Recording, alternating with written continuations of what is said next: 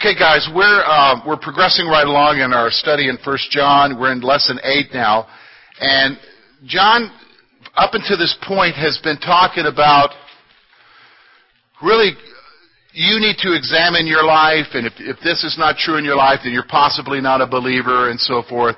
Now, when we get to verse 18 through 23, he's going to shift the focus a little bit to talk about false teachers or what he describes as antichrist. So we're going to talk about that a little bit today, and we want to focus on what he's saying here. So if you'll notice with me verses 18 through 23, let's look at these verses together in chapter 2 of 1 John. Little children. So again, he begins the passage again, little children. It is the last hour, and you have heard that the Antichrist is coming. Even now, many antichrists have come by, which we know that it is the last hour. They went out from us, but they were not of us. For if they had been of us, they would have continued with us.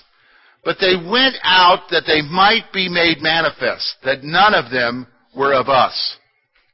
But you have an anointing from the Holy One, and you know all things.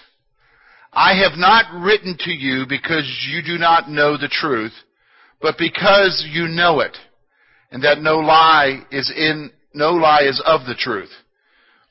Who is a liar but he who denies that Jesus is the Christ? He is Antichrist who denies the Father and the Son. Whoever denies the Son does not have the Father either. Who has a, he who acknowledges the Son has the Father also. Okay, so basically what we're going to do is we're going to look at these verses. You know, we're going to look at, uh, we can basically take them into sections. The first thing is we're going to see is the time, the timing of what's going on here. So, first of all, John tells his readers that it's the last hour. It's the last hour. Now, let me just kind of help you a little bit here because in the scripture, whenever it talks about timing, especially with, with reference to the end times, our tendency is to want to take things literal, but sometimes what he's using here is figurative language. And so in this instance, he's using figurative language. Because the last hour refers to the time before Jesus' second coming. The last hour refers to the time before Jesus' second coming. So, so far, he wrote this almost 2,000 years ago, what we're looking at here is, is that we're talking about a time frame that we don't really know. We just need to know it's the last hour. It's at some point it's going to happen is what the whole the point of the word that's being used here. And, but the reference is, is that we know that we're living in the time right before, this is the point he's making here, we're living in the time right before the second coming of Jesus Christ. Now he also wants to remind them that it's not just the last hour, but he wants to remind them about another key point concerning that coming. And that is, John reminds them that they have heard that the Antichrist is coming. They've heard that the Antichrist is coming. So, how many of you have heard of the Antichrist? You probably know the prophecies. You've heard somebody speak on the prophecies. From the very beginning of, of, of the church at Pentecost, even into the Old Testament, if you go to the prophet Daniel, there are prophecies that talk about one who is coming. He's not a godly man, he's anti-God. He's going to be used of Satan. He's going to oppress the believers of the world. This is Antichrist. Okay? This is Antichrist. Now, here's the problem though. Let me just stop for a moment. The problem has been when we try to identify who Antichrist is. What do you mean by that, George? Well, you know, I've been a believer now 28 years. And in that 28 years, I have heard numerous, numerous predictions as to who the Antichrist is. So let me give you an example of what I'm talking about. For instance, one of the earlier ones that I became aware of is that Ronald Wilson Reagan was the Antichrist. And the reason why, would you like to know the reason why? Well, first of all, he was the president. Actually, all of the presidents have been, somebody has predicted that they've been the Antichrist. But Ronald Wilson Reagan was predicted to be the Antichrist for one other reason, and that's because his name, Ronald Wilson Reagan, each of his names has six letters. So, I mean, that's a stretch. Well, the problem with that prophecy is, is you know that Ronald Reagan is what? Dead. Here's another one. John Paul II has been predicted to be the Antichrist. Here's a more recent one. I just saw this. This is not in a Christian poll. This was in a secular poll. It might have been Gallup or the Pew Center for Research. And they, they are saying that one in four Americans believe that Obama is the Antichrist. They're probably all Republicans, okay? Uh, but you, do you know what I'm saying? So, uh, you know, this, this is my point. We've got to be careful with our predictions concerning who the Antichrist is. During World War II, who was predicted to be the Antichrist? Adolf Hitler, Mao Zedong. They've all been predicted. Now, the issue isn't that we need to sit around try to figure out who he is, because that's what we wanted. You know, when it comes to prophecy, Christians like to sit around and figure out what, what does it mean. The issue isn't trying to figure out what it's mean. You need to be aware that there is one who's coming. That's the issue. The issue is that you need to be aware that there is going to be a future world ruler who is anti-God, and he's coming. That's the point John's making, wanting to make you aware of here. He's saying, it's the last hour, and you've heard that the Antichrist is coming. But he goes on and says something else. He states that even now there are many Antichrists. So he's going to take it one level down. He's going to talk about there's a there's this big guy who's coming. He's the Antichrist. But even now, there are many Antichrists. Many Antichrists. Now, what what do we know about these Antichrists? Well, here's what we're gathering from John's letter is, is that these Antichrists are similar to the Antichrist who must come. Now the similarity is not, we immediately think, okay, well yeah, well, if there are antichrists among us, well Adolf Hitler must have been, yeah, he's a type of an antichrist. Mao Zedong, type of an antichrist. Pol Pot from Cambodia with the Khmer Rouge, a type of antichrist.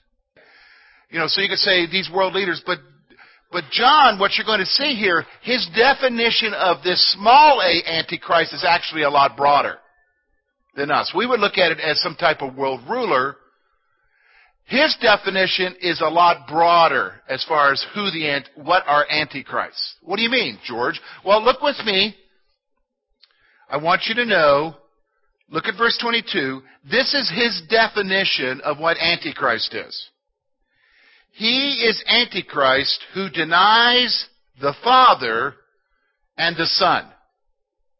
So his definition is a little bit broader as far as the many types of Antichrist that we have now. Do you understand? He's saying if there's anyone who denies the Father and the Son, he is what? A type of Antichrist. So for instance, you could now add into that a whole bunch of cult leaders. What do you mean? Okay, how many remember Jim Jones from the mid, from the late 70s? And, and, and the, and the and the massacre of all those people, the mass poisoning and so forth. He was a type of what? Antichrist. Why? Because he claimed to be God. David Koresh and the Branch Davidians. It's been 20 years now. Just had, they just had the 20th anniversary of that, that whole episode. He was another one who, what? Would be considered a type of Antichrist. Why? Because he himself claimed to be God. In fact, I was interesting. I read an article recently about the Branch Davidians they're, you know, the ones that survived the whole episode, do you know what they're doing now? They're still holding on. And guess what they're waiting for? For, yeah, for David Koresh to come back. Isn't that interesting? Yeah, that, that's really interesting. So here's what I want you to see, see right now with me is that Antichrist or anything that's anti-God that deny the Father and the Son. So he's saying now that these antichrists are similar to the one who's coming. Now, the one who's coming is going to be the world ruler at one point. He's going to be far beyond. We, we know a lot more about him from Daniel. We know a lot more about him from Revelation.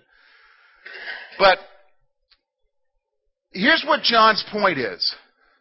The Antichrist figures show that we are in the last hour. He's saying because of these folks who deny the deity of Jesus and, and the Godhead, we know, we can be assured that we are living in the last hour. That's his point here in verse 18. Look at what he says there.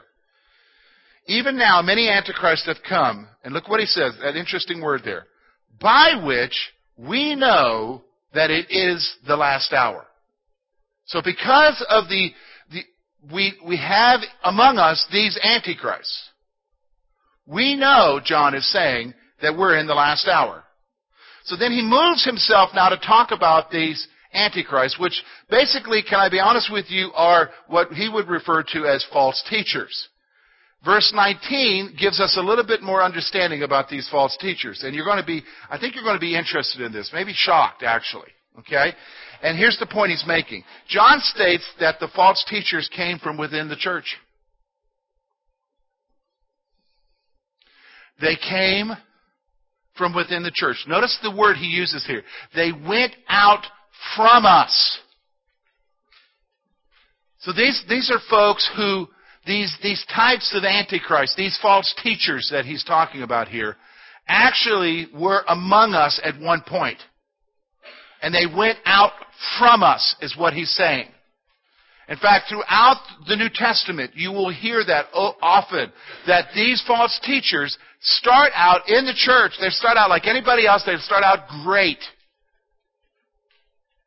But the problem is,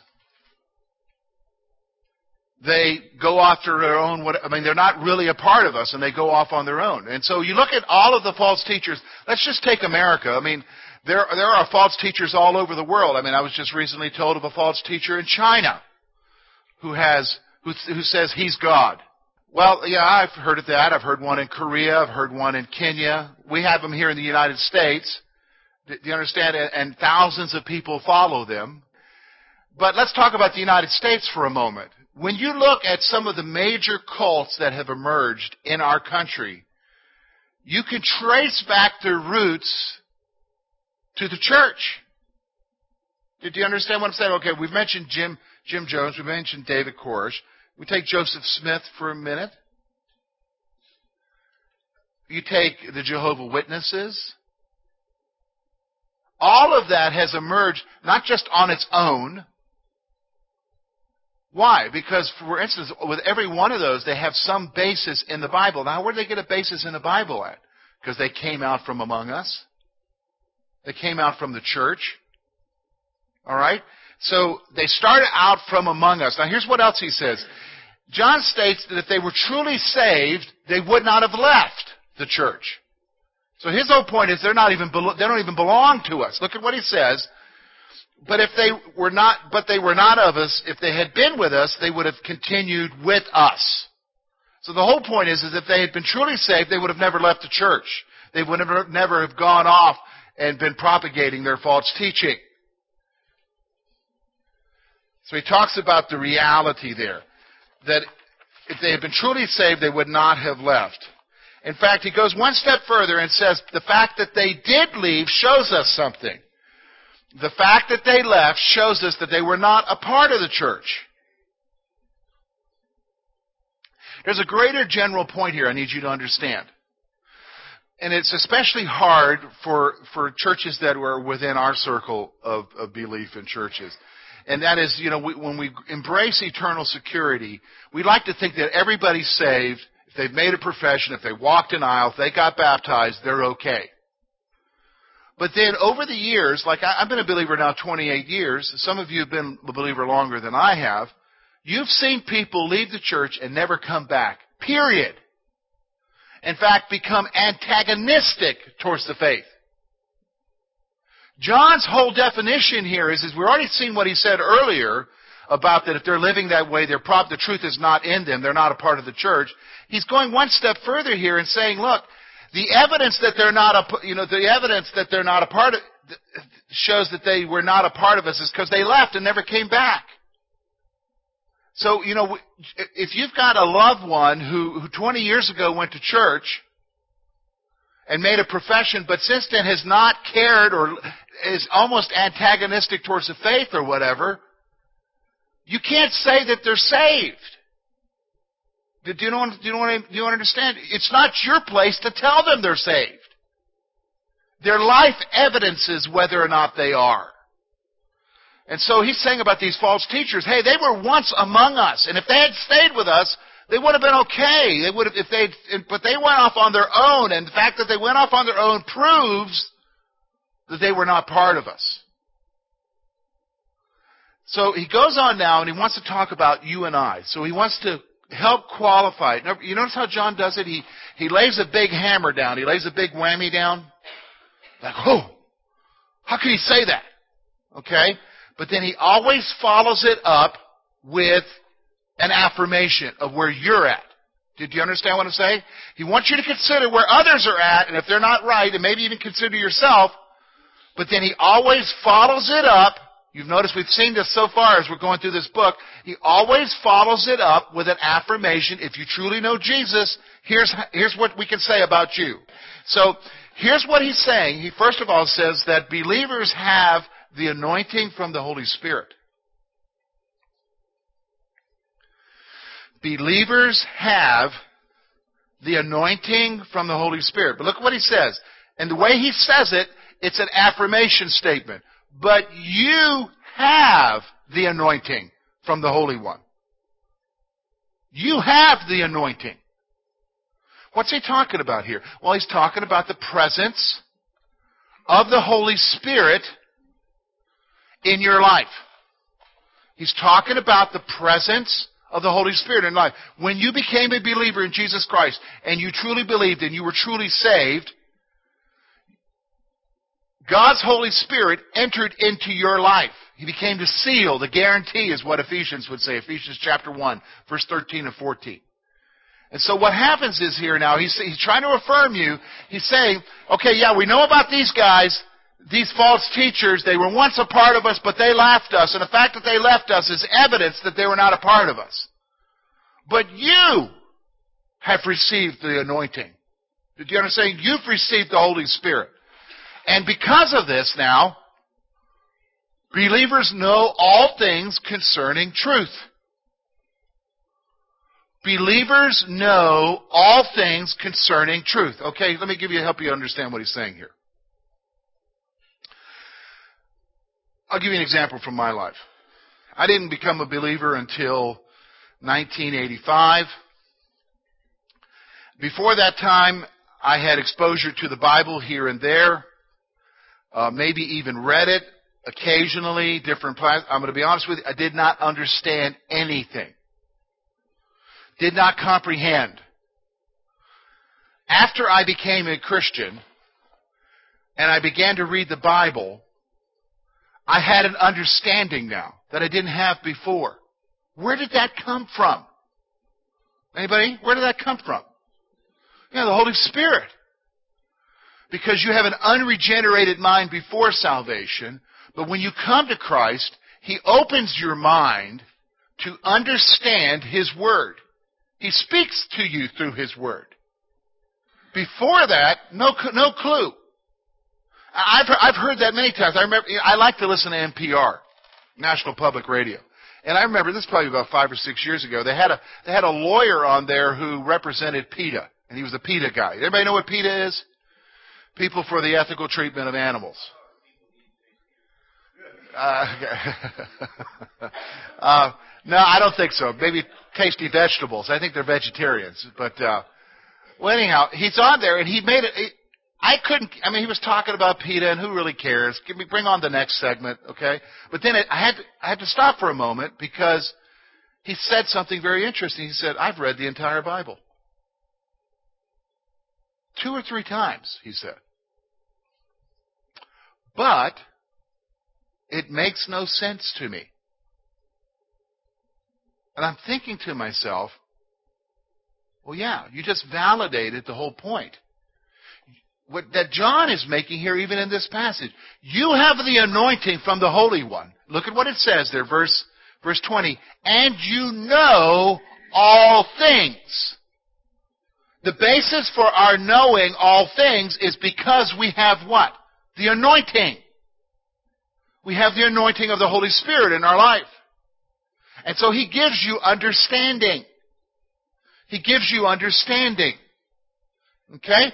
Now, look then now. He tells us the purpose, verse 21.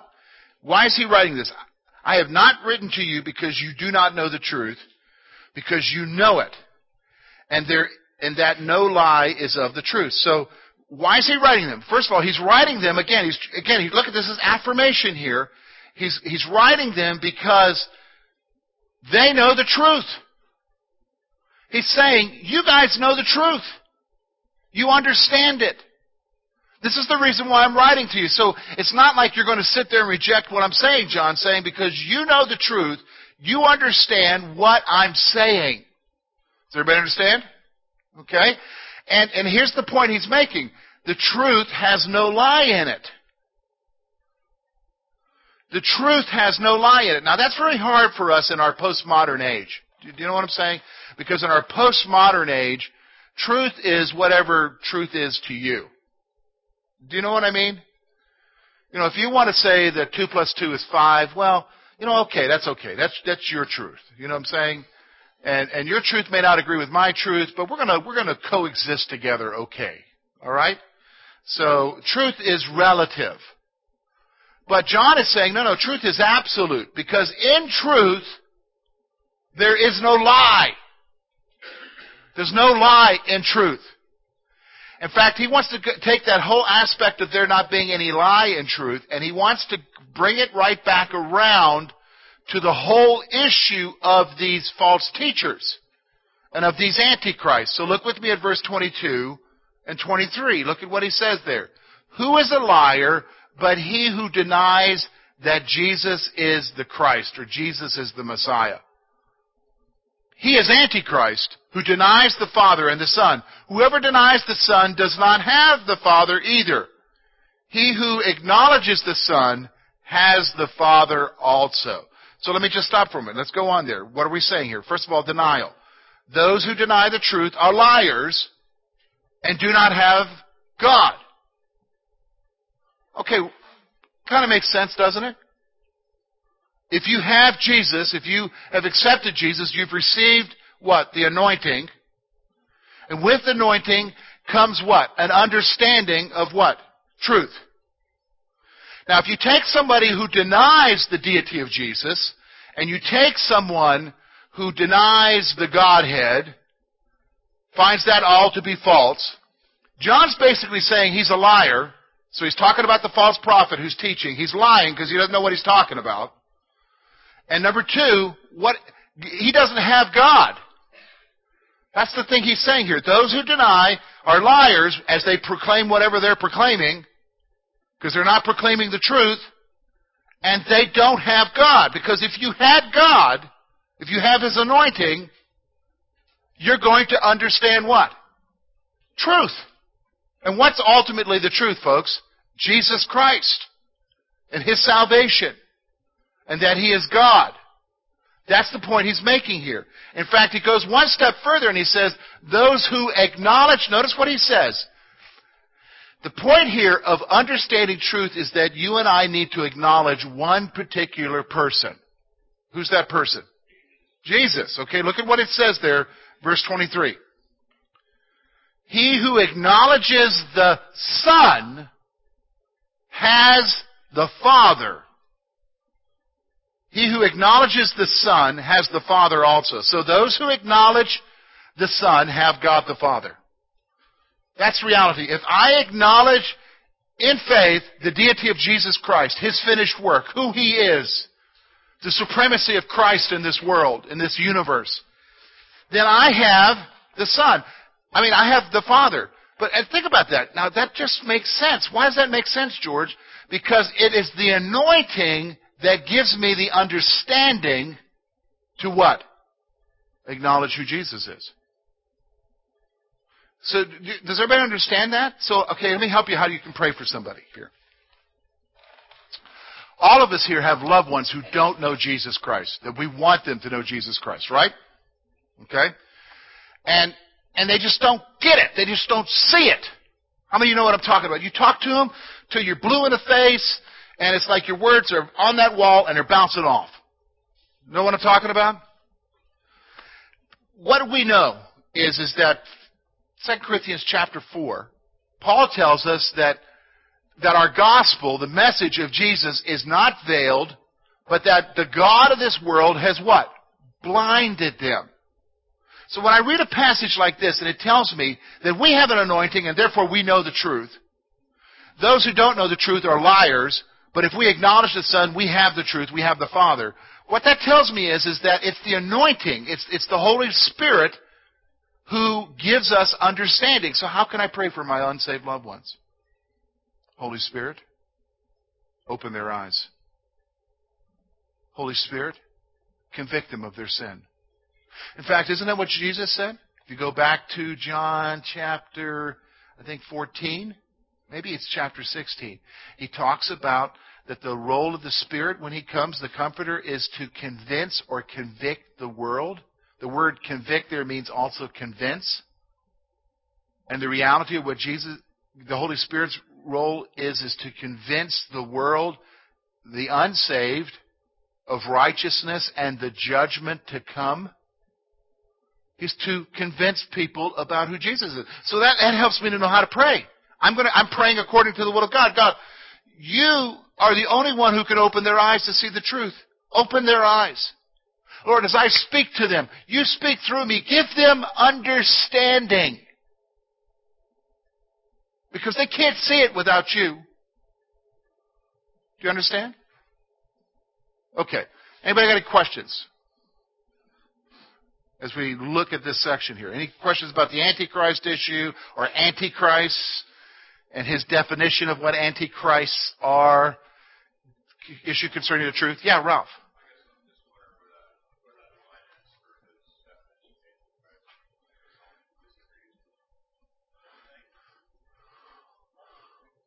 Ultimately, his disagreement would be, his line is, is right here in verse 21. John's, the apostles, he is Antichrist. And this is what he's defining as Antichrist.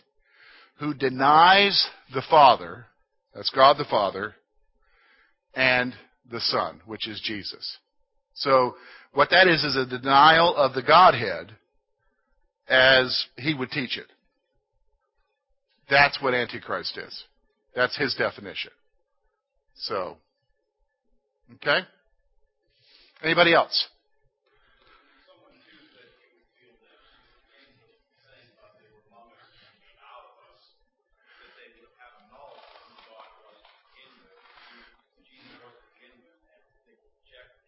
Yes, they would reject that. Yes. Yeah.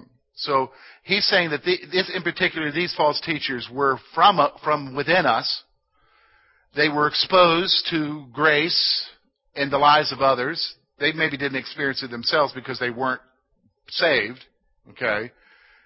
But, and so, but they would have been exposed to the truths of who Jesus is, what he's done, of the Godhead, God's order of things, everything.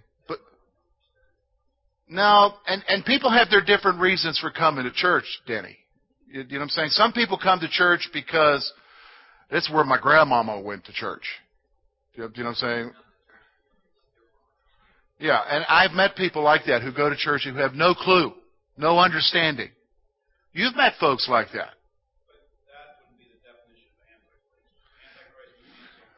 Who denies Yeah. The, the point, the definition of Antichrist that John is giving here in verse uh, 20, um, 22 is the one who denies the deity of Jesus Christ. That's the issue. When you talk about denying the deity of Jesus Christ. Now, why is that so foundational? Well, you, you've got to understand that that's a key component to the whole issue of the sacrifice because there could only be one person to make the sacrifice for your sin. because it couldn't be a human being. You can't do anything for it. The only one person who could pay the penalty for our sin is God Himself. Okay? God Himself. So the whole issue of salvation is acknowledging the gospel is that God came among us. In fact, isn't that what was pronounced in the beginning? And his name shall be called what? Emmanuel, meaning what? God with us. The issue is his deity.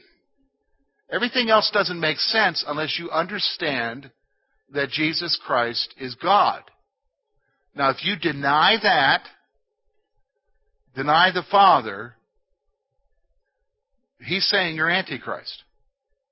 Okay? Now, this is a broad definition. He's saying, we know that the Antichrist, don't confuse the Antichrist with the definition of Antichrist that he's giving us here. The Antichrist is anti-God, anti-Jesus, world ruler, oppresses the people of God, oppresses Israel, but that's yet in the future. Do you understand what I'm saying? We understand that. The prophecies are pointing to him coming. But he's saying, but we also know that we live in the last hour because of the many antichrists, which he tells us in verse 22, are those who deny Jesus. Okay? Those who deny Jesus. I'll, I'll give you. I'll give you an example of a guy uh, that I'm talking about. Uh, there was a guy. He's now dead, but in the 19, late 1940s, he was probably considered a better preacher and a better evangelist than uh, Billy Graham. His name was. He was a Canadian evangelist by the name of Chuck Templeton. How many of you ever heard of Chuck Templeton? Okay. Chuck Templeton was probably, he probably was, he had a greater mind he educated at Princeton. And what ended up happening was is he ended up drifting away to the point that right in the last years before his death, he basically denied everything. He basically turned agnostic towards atheist. That is a definition of somebody who was among us who left us. And he definitely fits this definition because he ended up denying rejecting, refuting the deity of Jesus Christ. That is the small a Antichrist. Do you, do you understand what I'm saying? And you could probably think, you know, I've been around 28 years in, in, in Christian circles. You could probably think that you have come across people like that yourself.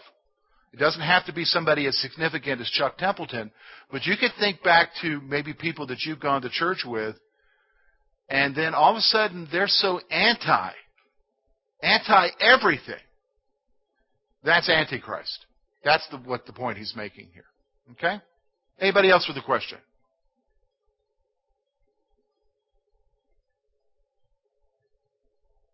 No questions? Okay, we're going to continue on next week. Let's go on with verse 24. And he's going to talk again about that anointing. He's going to talk about Christ or the Holy Spirit abiding in you. So again, he's going to follow up, you know, his heavy section now with an affirmation of what, what do we do with it? What do we need to do? So we're going to see that next week.